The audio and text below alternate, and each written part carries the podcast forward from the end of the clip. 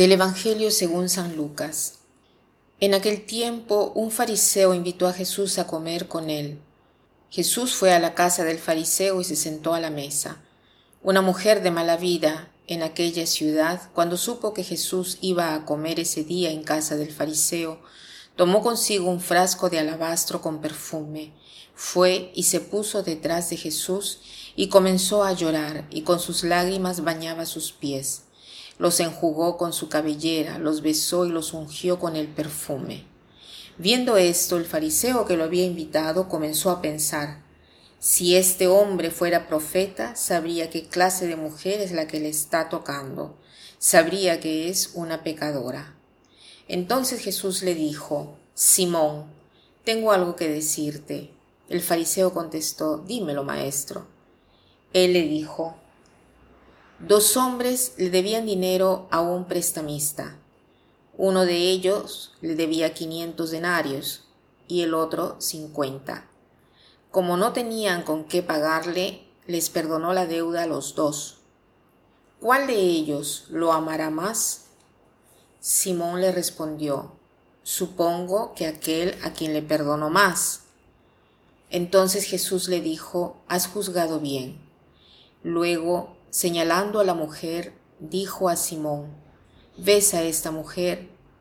Entré en tu casa y tú no me ofreciste agua para los pies, mientras que ella me los ha bañado con sus lágrimas y me los ha enjugado con sus cabellos.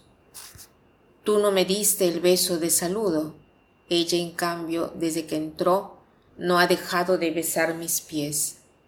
Tú no ungiste con aceite mi cabeza ella, en cambio, me ha ungido los pies con perfume, por lo cual yo te digo, sus pecados, que son muchos, le han quedado perdonados, porque ha amado mucho. En cambio, al que poco se le perdona, poco ama. Luego le dijo a la mujer, tus pecados te han quedado perdonados. Los invitados empezaron a preguntarse a sí mismos, ¿quién es este que hasta los pecados perdona, Jesús le dijo a la mujer, Tu fe te ha salvado, vete en paz. Este pasaje conmueve mucho porque aquí vemos a Jesús que fija con una mirada misericordiosa a esta mujer, incluso Simón.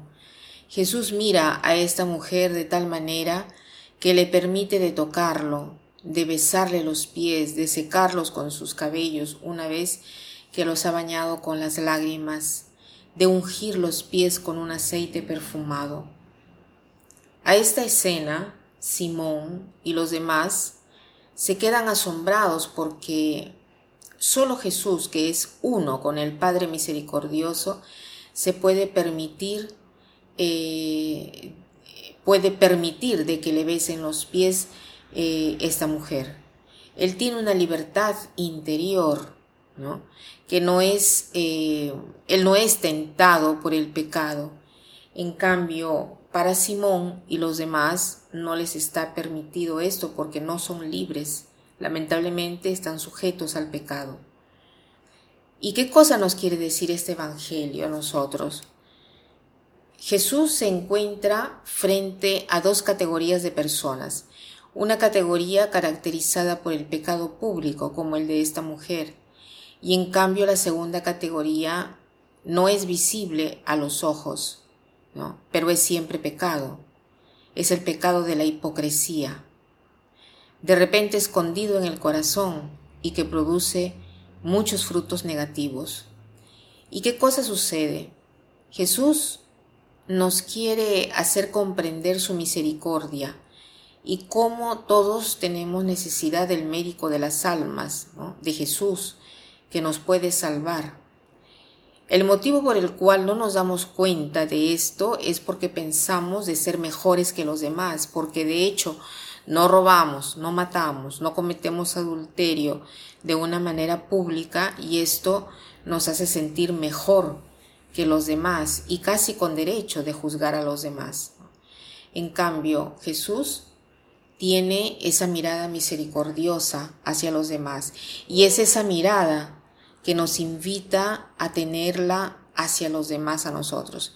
Sabemos que todo es gracia y si sabemos de, no haber cometido algún pecado posible en la tierra, no es porque somos mejores que los demás, sino porque tenemos la gracia eh, que precede y nos protege.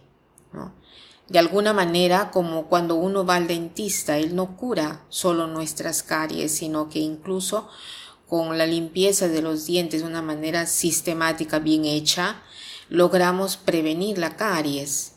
Lo mismo nosotros los católicos, ¿no? Nosotros los católicos tenemos la práctica de la confesión. Si la hacemos continuamente, no solo nos perdonan continuamente los pecados, ¿no? Y en aquel momento, eh, sino que hay una prevención al pecado.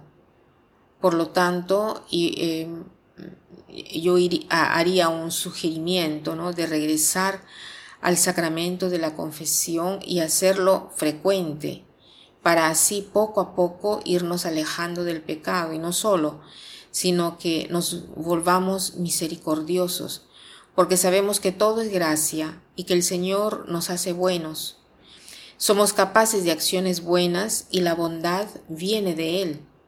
Por eso no nos debemos escandalizar de los pecados de los demás, ni tampoco frente a, nuestros pecados. Entonces pidamos al Señor cada día la gracia de aprovechar de este sacramento de la reconciliación y de crecer en la gracia. Y para terminar quiero citar una frase que dice así. Un camello se burla de otro camello por su joroba. Un camello se burla de otro camello por su joroba. Que pasen un buen día.